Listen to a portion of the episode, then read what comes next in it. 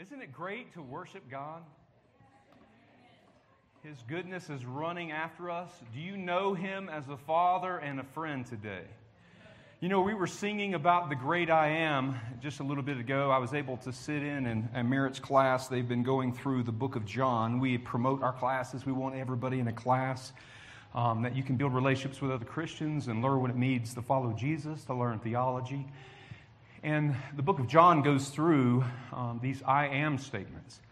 In the Old Testament, when God called Moses, Moses said, Who shall I tell the people that sent me? And God told Moses, Tell them, I am have sent you. I am that I am. In the New Testament, Jesus is telling the people, I am God. I am the Son of Man, which means he is man. I am the Son of God, which means he is God. Jesus is fully man and fully God. And he would tell people that I am the bread of life. I am the light of the world. I am the true vine. I am the resurrection and the life. Before Abraham was, I am. All of that is to point to the fact that Jesus is I am. He is God. That's just a little theology for you guys as we're getting started this morning. I did want to share something else. You know, I was led this week thinking about some things I said last week, and I was saying if anyone ever questions the goodness of God, it's good to ask them. Um, and I say things and I have context in my mind and I say things out loud and I'm not sure how they are received. But people will question the goodness of God. If He is good, then why this? And so the first point would be ask them when they are given an opportunity to do good if they do good. And a good question to ask is typically the people that question the goodness of God are people that don't necessarily love God anyway. They're resisting Him. Do you believe in abortion? Well, yes. So when you're given the opportunity to choose good or bad, you say it's okay to murder a baby. And then you put it on them and you help them understand evil is in the world because of man, not because of God. God has given us the opportunity to choose, to freely love. And because of the fall, because of the decision of Adam and Eve, sin is in the world. And the New Testament tells us because of Adam's decision to disobey God, sin and death are in the world. You might ask, why are we, why is there evil in the world? Because of his one decision. Adam was the first man, the representative of all humanity, our father in the world.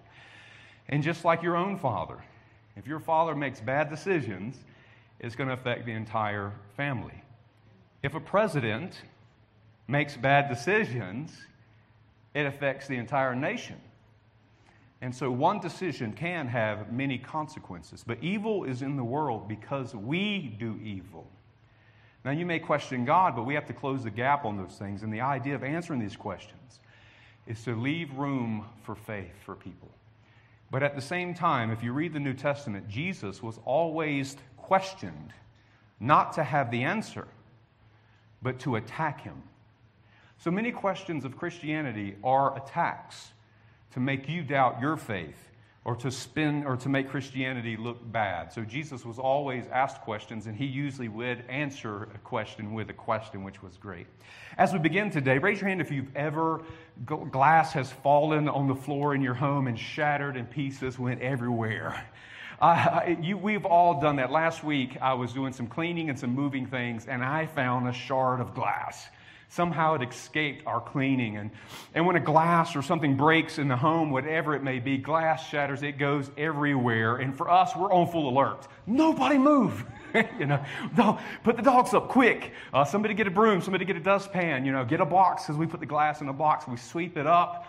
And these broken pieces go everywhere. You do not want to step on a piece of broken glass. It is the worst thing ever. And as I was thinking about that this week, I was thinking about life and ministry is like that. When, when, when, something breaks, you know, and the glass breaks in the home, we look down, we're looking at the shattered pieces, we're not looking up at the things that are going on around us. And life in ministry is like that. Uh, we are in a world of sin and trauma and death, broken families, shattered lives. I was just told this week of a young man who was so high on drugs, he plucked his own eye out, ripped it out of his socket. This is the world we live in. And oftentimes we are looking at the shattered, the shards of life, and we as Christians forget to look up. And we are told in the Bible to look to Jesus, to look to Him and be saved. He is the author and the finisher of our faith. And oftentimes, as we are in this, this drudgery here on earth, as we're seeing the brokenness of life, we are called as Christians to look up. Now, if you look at God through the broken lens of life, you will always see Him as bad. But if you look beyond the bad and, look to the goodness of God and see the plan He has to restore the world, then you can smile again. If you're always looking at the bad, always looking down, you will not be reminded of the heavenly things. We are called as Christians to look above, to seek the things are above, and, and, and hope in these things. It is so important in the New Testament that the Apostle Paul writes a letter about this. We're going to be back in Colossians today, chapter 3, verses 1 through 4. Um, Mary has read the, the bulk of this context, and we're going to look at verses 1 through 4 here. And then you, if then, a good hypothetical at the beginning. So, as Paul's writing these letters, you're supposed to be a church, you're supposed to be Christian. If then you have been raised with Christ, now this is what's awesome. We were talking about the resurrection of Jesus this morning. We're going to get into this a little more. I thought the resurrection is later. I thought it's something that happens in the future. And remember when, and, um, I'm trying to, I think not one of Martha came to Jesus. I get Mary and Martha mixed up all the time. But Martha comes to Jesus and said, I know of the resurrection. And Jesus says, No, no, no. I am the resurrection and the life. The resurrection is not just some future thing. The resurrection, church, is a person that we are raised in Christ. If you've been raised with Christ, seek the things that are above, where Christ is, seated at the right hand of God. Set your minds on the things that are above, not on the things of the earth, the shattered brokenness of the world. For you have died, and your life is hidden with Christ in God. When Christ, who is your life, appears, the future appearing of Christ and the resurrection, then the, the physical resurrection, then you also will appear with him in glory. Let's pray together today. And Father in heaven, Lord, we just thank you for your goodness. We thank you for this moment in time to gather as your people to worship you, to celebrate the great I am. And today we celebrate your goodness, your love, your grace, your mercy, your salvation for us, your love for us, and your resurrection. And I pray today that you give us eyes to see the kingdom fresh and new. That we're not always looking at the cares of the world. That we depart from the old life and grab onto your life, that we may be raised in you. As we place our faith in you, we believe in you, and you radically, by the Holy Spirit, change our behavior. I pray we depart from the old ways and we live in you, in Christ, in life. And Lord, give us spiritual ears to hear your truth today. Lord, the world is moving against you. It is antichrist. It is anti church because it is antichrist. But you have given us the message, the good news, the euangelion, the gospel that you are in the business of saving sinners. And Lord, I pray that we just continue to move in this life, to grow in this life as you plant this word in our hearts today, that we may be saved, that we may grow in grace and knowledge of you, that we may be the disciples you've called us to be. In Jesus' name, amen. Now, church ministry can be uh, very messy. The mission that Christ has called us to is not easy at all. Again, shards, glass scattered everywhere, and we're trying to manage these things, this broken world.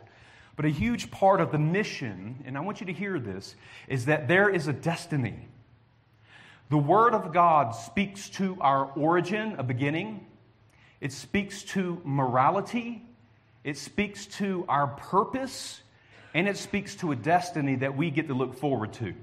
Uh, this world is dark. It, is in uh, depression because it doesn't realize the hope that we have in Christ Jesus. Uh, but we have a destiny as God's people.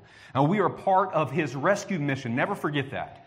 Every Christian is a missionary. We're all part of the mission, doing our part to rescue people in the world.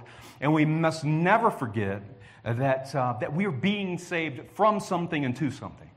God saved the Israelites out of Egypt from something, bondage and sin, into God's presence, into the promised land. As us, we're being saved out of the world and into Christ, which is salvation. Uh, we've been saved from sin and death. We've been given life and an eternal home. We're saved, and there is a place for us. And we as Christians are to press on, we're to, to run for the prize, and we are to set our mind on heaven.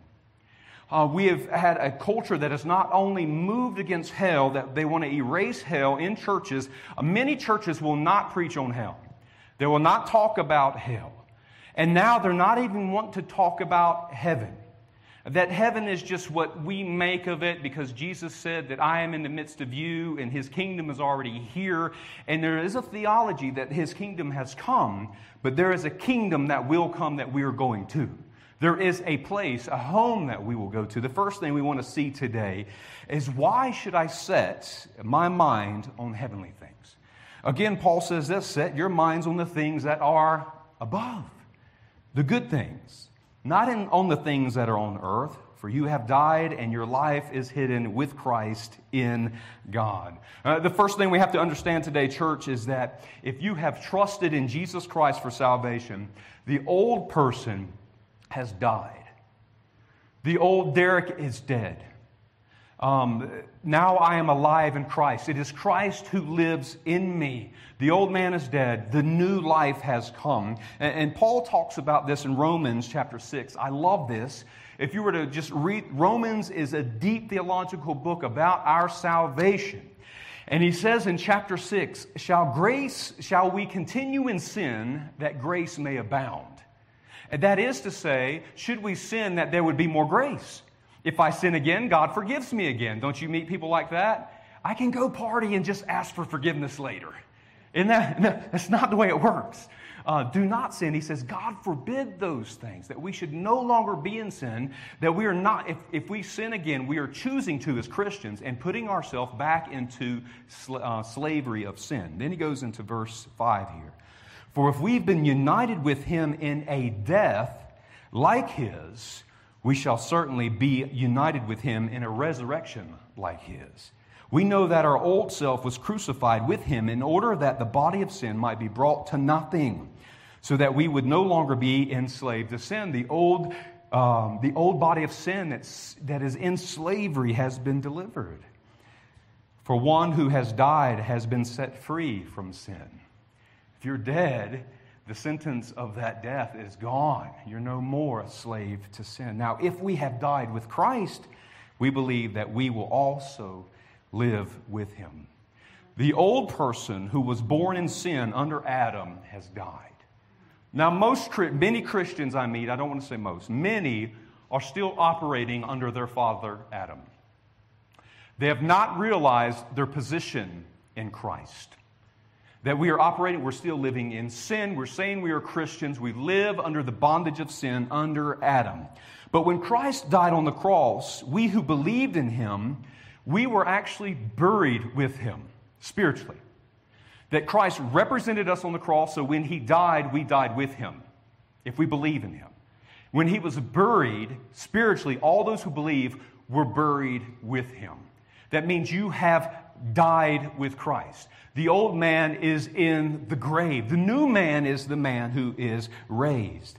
Adam brought forth death, but Jesus, referred to as the last Adam in the scriptures, was the life giving spirit. He gives us life. Adam brought forth sin and death. Jesus Christ brings forth life for us. We are no longer spiritually dead. Now we are alive. That is what God is in the business of doing, not just making bad people good, but giving dead people life. That is the gospel. That is the good news. We are living, we are living people walking in the shadowlands. And this is it. Uh, we are in the shadow of death. The good thing is that if you, if you were to see a tractor trailer going down the road and the shadow passed by you, it does nothing.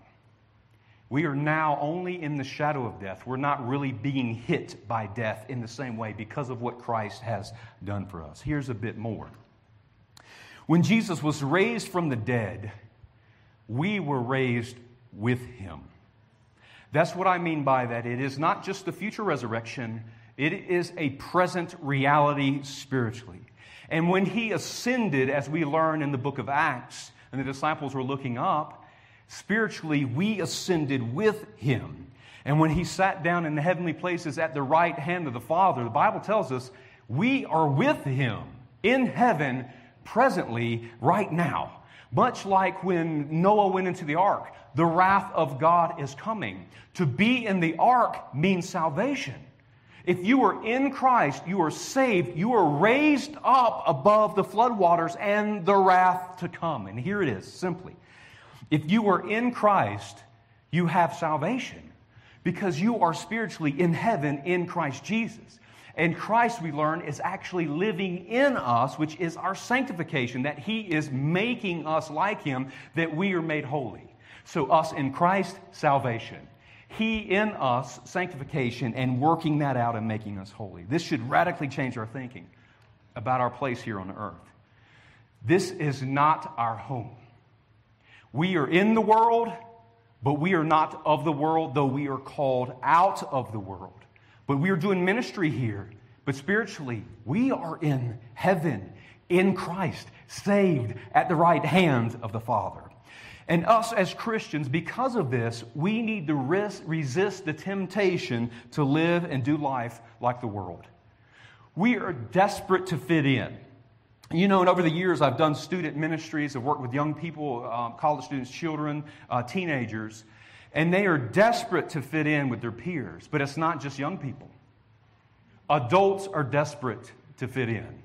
Have you ever heard of keeping up with the Joneses? That's not the kids doing that. Who does that? It's the person that has a home that lives beside the Joneses. And the Joneses have all the stuff. And you see it. And what is it? We, we were reading in the scripture put away covetousness. Man, the Joneses are always on vacation. They got all the stuff, they post all the cool pictures. You know, some people, they take a picture in front of a sunset now. It makes it look all the better, doesn't it?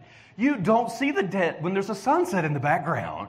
It just makes it all look lovely uh, doing life like the Joneses. I had a friend that had, was living in sin who said, You ought to, you know, come out and party with me. And I'm married. It's to pull away from those things. These are the things of the world, sin that tempts us, but we don't need to fit in with the way everybody else does it. In fact, if you investigate their life, it's just not that good, is it? They look miserable. And when the bills come due, you think mom and dad are getting along? there's going to be some, some fighting in there. There's no peace in this wasting and doing life like the world. We want to feel comfortable and accepted. Um, this, this place, we're trying to make the place of sin and death our home. This is not our home. Young people are telling people now, I do not feel comfortable in my, my skin. I was really having a conversation, a debate with a younger person, not a teenager, but a young woman who were saying, We as Christians need to help people feel comfortable in their skin. We are never called to make people feel comfortable. And what is being taught is that if you have any uncertainty about your sexuality, that you might just be the opposite sex. Imagine decades ago if a girl was a tomboy, we just said, actually, you're supposed to identify as a male. There's some girls who were tomboys when I was young that are very attractive women today. They're very much women. But if they had grown up today, they would say, well, you might really just be a boy on the inside. And so people are feeling uncomfortable. And I want to tell you why they feel uncomfortable in their skin. Because they are being lied to by Satan. They're being lied to by false preachers and teachers. They're being lied to by their peers. You know what? You know, we have a lot of good people and Christians in public school. But one of the reasons I don't always like public school is because we've put people, our young people, into a place where the peer is telling them what is right and wrong. And I think we need to make sure that we are teaching young people what is right and wrong. I might not have felt comfortable in my skin when I was young. Imagine if somebody said, You're really just a woman on the inside. Now just tear everything up. Young girls are cutting off their breasts, they're actually performing these surgeries. And now people are realizing they shouldn't have done it in the first place. But you don't hear those stories and testimonies. Just because I question what I am. You know, it's interesting over the years, I've met people who've been baptized multiple times. I don't believe in rebaptism, but I've met people, man, I've been baptized five times. I was like, they didn't get it right the first time? So they're baptized. What happens is we're baptized and we go into the world and we live in sin. And then we feel like, well, maybe the first one didn't count. We come back and get baptized again. The same thing can apply with our uncertainty as a person in the world. Well, maybe I was not a male, maybe I'm meant to be a woman. So I live as a woman for a while. Well, maybe I was not meant to be a woman. This is not working out. Maybe I was really supposed to be a male. And there's actually transitioning back and forth because the world is promoting confusion and lies in the world. By the way, celebrate your young men in your home, your children, their masculinity, their maleness, and celebrate the femininity of the young girls. Tell them they're beautiful. They look lovely. When the boy does something tough, mm, you're tough. You're strong. This is who you are as we're teaching them to follow Jesus Christ and who He is, and He will settle the uncertainty because peace comes from God. We need peace in our life. We need peace with God. We need the peace that surpasses all understanding. The understanding of the world is to seek your personal happiness, and seeking your personal happiness is destructive. We need to uh, seek the happiness of God. Now, I don't know where I am in my notes because none of that was in my notes. But the happiness we should seek is the eternal happiness in Christ, the life that He gives us. And if we seek those things, they are good because they belong to God. This is what is meant for us. We should want to set our mind on the heavenly things we should want to set our minds on this present reality that I am in heaven in Christ Jesus, that I've been raised with Him, and I want what He has to offer me in the world. Christ is there in heaven. You know, we should want to be there. We should want our mind on the heavenly things. One, because Jesus is there. A lot of people kind of picture heaven as this place where they'll go and just skip through the flowers, and Jesus is not there in their imagination. I want to be in heaven because Christ is there, because He is the resurrection and life. The family of God is going to be there. Have you ever been to a family reunion when not everybody's there? It's kind of wonky. I don't even know where that word came from. I don't know if it's Greek or Hebrew. It doesn't feel normal. So and so's not here, they couldn't make it this year. But the year when everybody is there, isn't that awesome? Heaven is going to be like that. All the Old Testament saints. All the believers that have passed away are going to be there. Our family members who have believed are going to be there, and we're going to be there. I want my mind set on those things. The whole heavenly host, the angelic beings, we get to see angels. It's going to be exciting. Our reward is going to be there. And every spiritual blessing that is in Christ is going to be there. If you were to read Ephesians chapter 1, Paul tells the, the church in Ephesus that if you have been blessed a lot of times we're praying, God bless me, just bless me. I need some more blessings. The Bible tells us that we have already been blessed with every spiritual blessing in heavenly places in Christ Jesus. So everything you already need, you already have. You've been blessed with every spiritual blessing in Christ Jesus in heavenly places.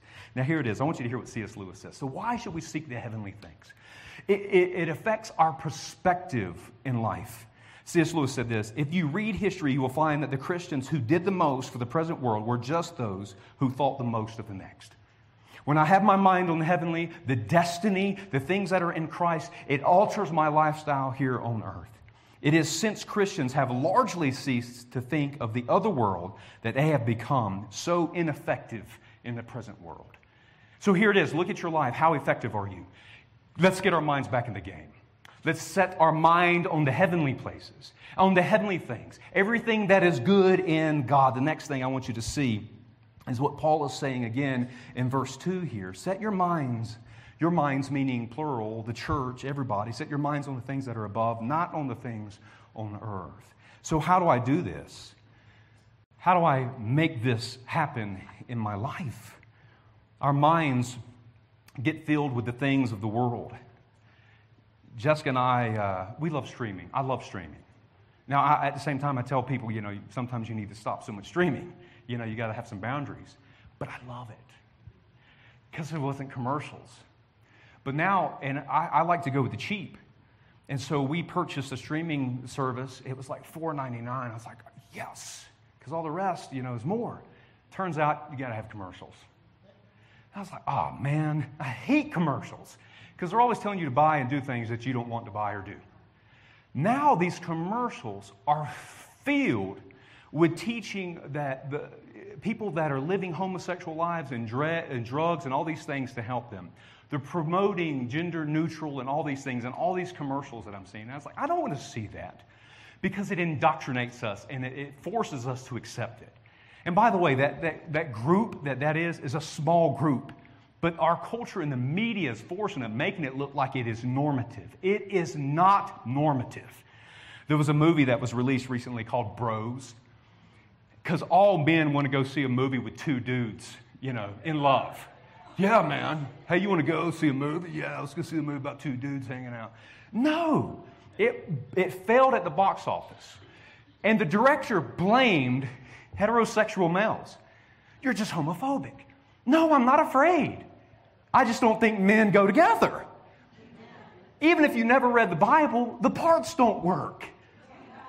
So we're seeing this push, this media push, and it alters the mind. Please, I want you to know that. We're laughing about that, but it alters the mind. And people begin to accept it and think it is normative. That is not in my notes. I, Lord, what are you doing? Where's the time going? Oh, my gracious. Oh, my gracious. All right, so we need to set our minds on the, the heavenly things, the things above. And the first thing I want you to see that we need to set our mind on the heavenly, that we first, to see the kingdom, you must be born again. There must be a spiritual transaction that takes place. Jesus talks about this in John chapter 3 and verse 3. Truly, truly, I say to you, unless one is born again, he cannot see the kingdom of God. By the way, our culture is saying it's okay to live in sin because I was born that way. The Bible teaches us we must be born again to see the kingdom of God. Now, part of the answer for making this happen, to seeking the things that are above, to see and set our minds on the heavenly, is found in the first verse of Colossians 3. It says this If then you have been raised with Christ, seek the things that are above, where Christ is, seated at the right hand of God. There should be a seeking, that I'm seeking God, I'm after Him. We are to seek first the kingdom of God and all his righteousness, and everything will be added to us. We have to be on the move. We have to be pursuing Jesus as we are setting our minds on the heavenlies. Jesus said this seek first the kingdom of God and all his righteousness. And seeking the things of God must take a priority. It has to take priority. Now, we're living in a culture, this is radical. Commitment has shifted. Uh, there used to be people that came to church, they were so committed they came every time the door was open.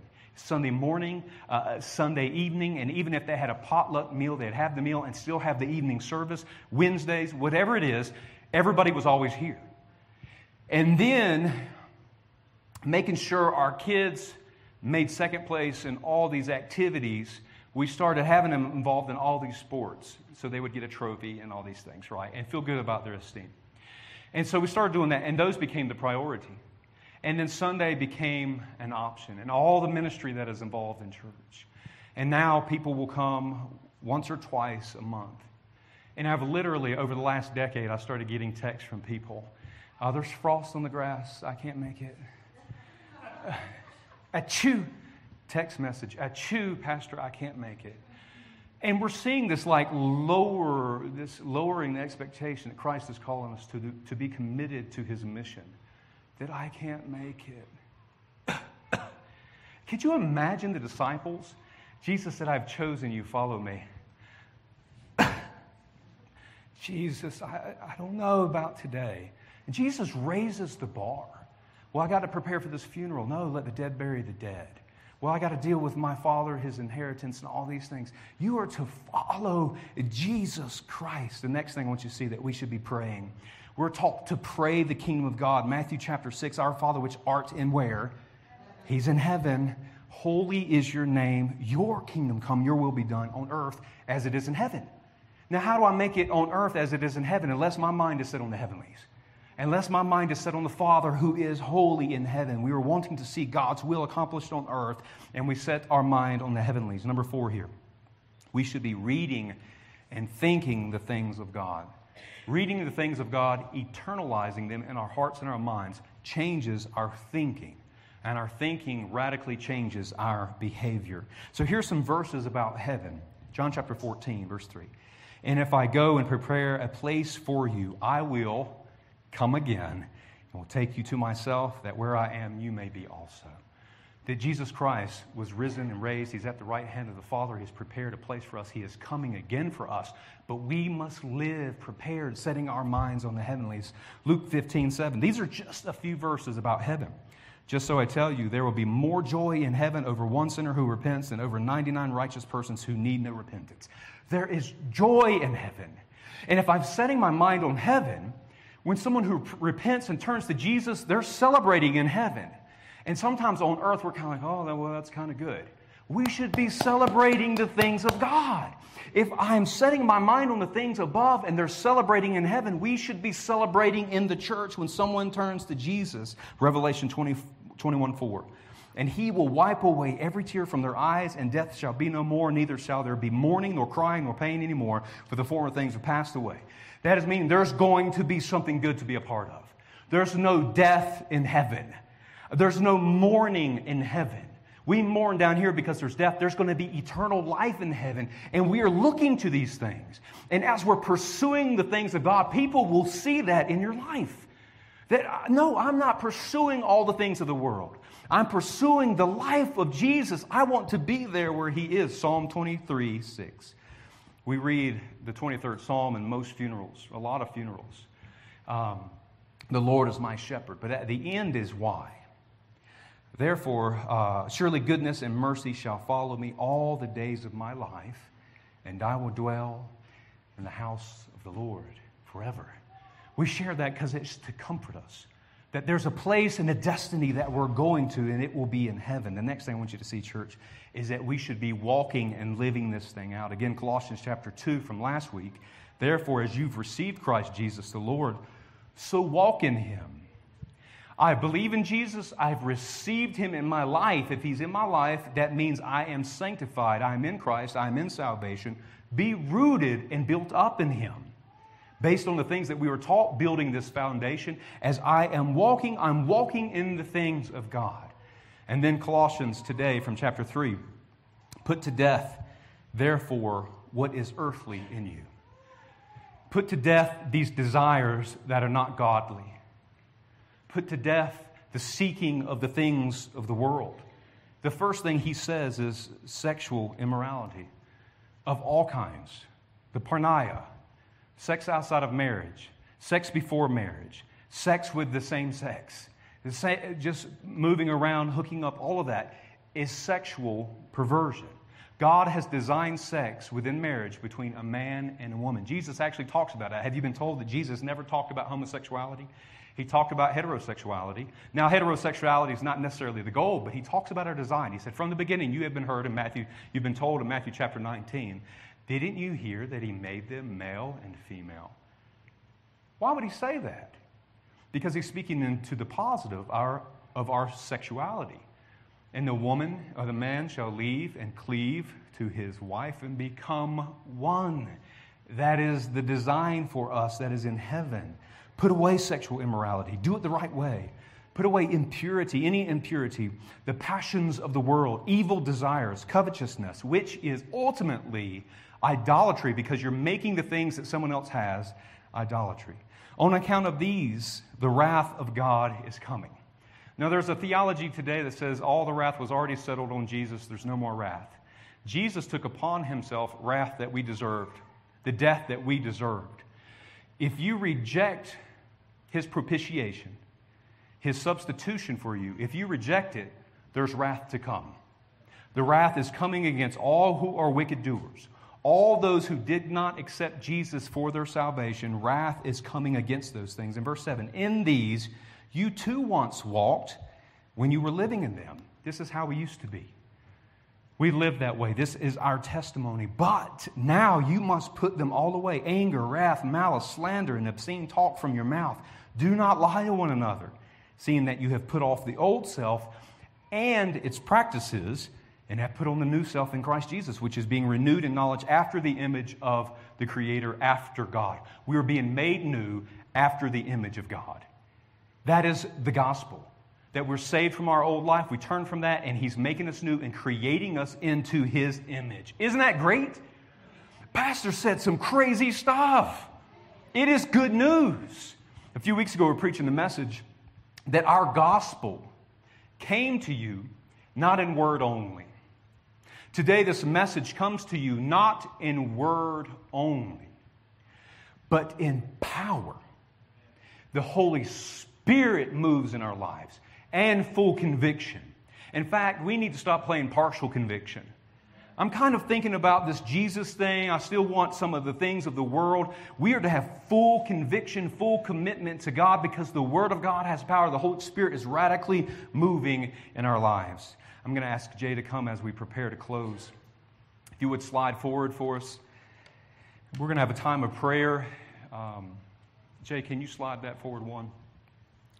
In Spain, uh, guess what tomorrow is? Columbus Day.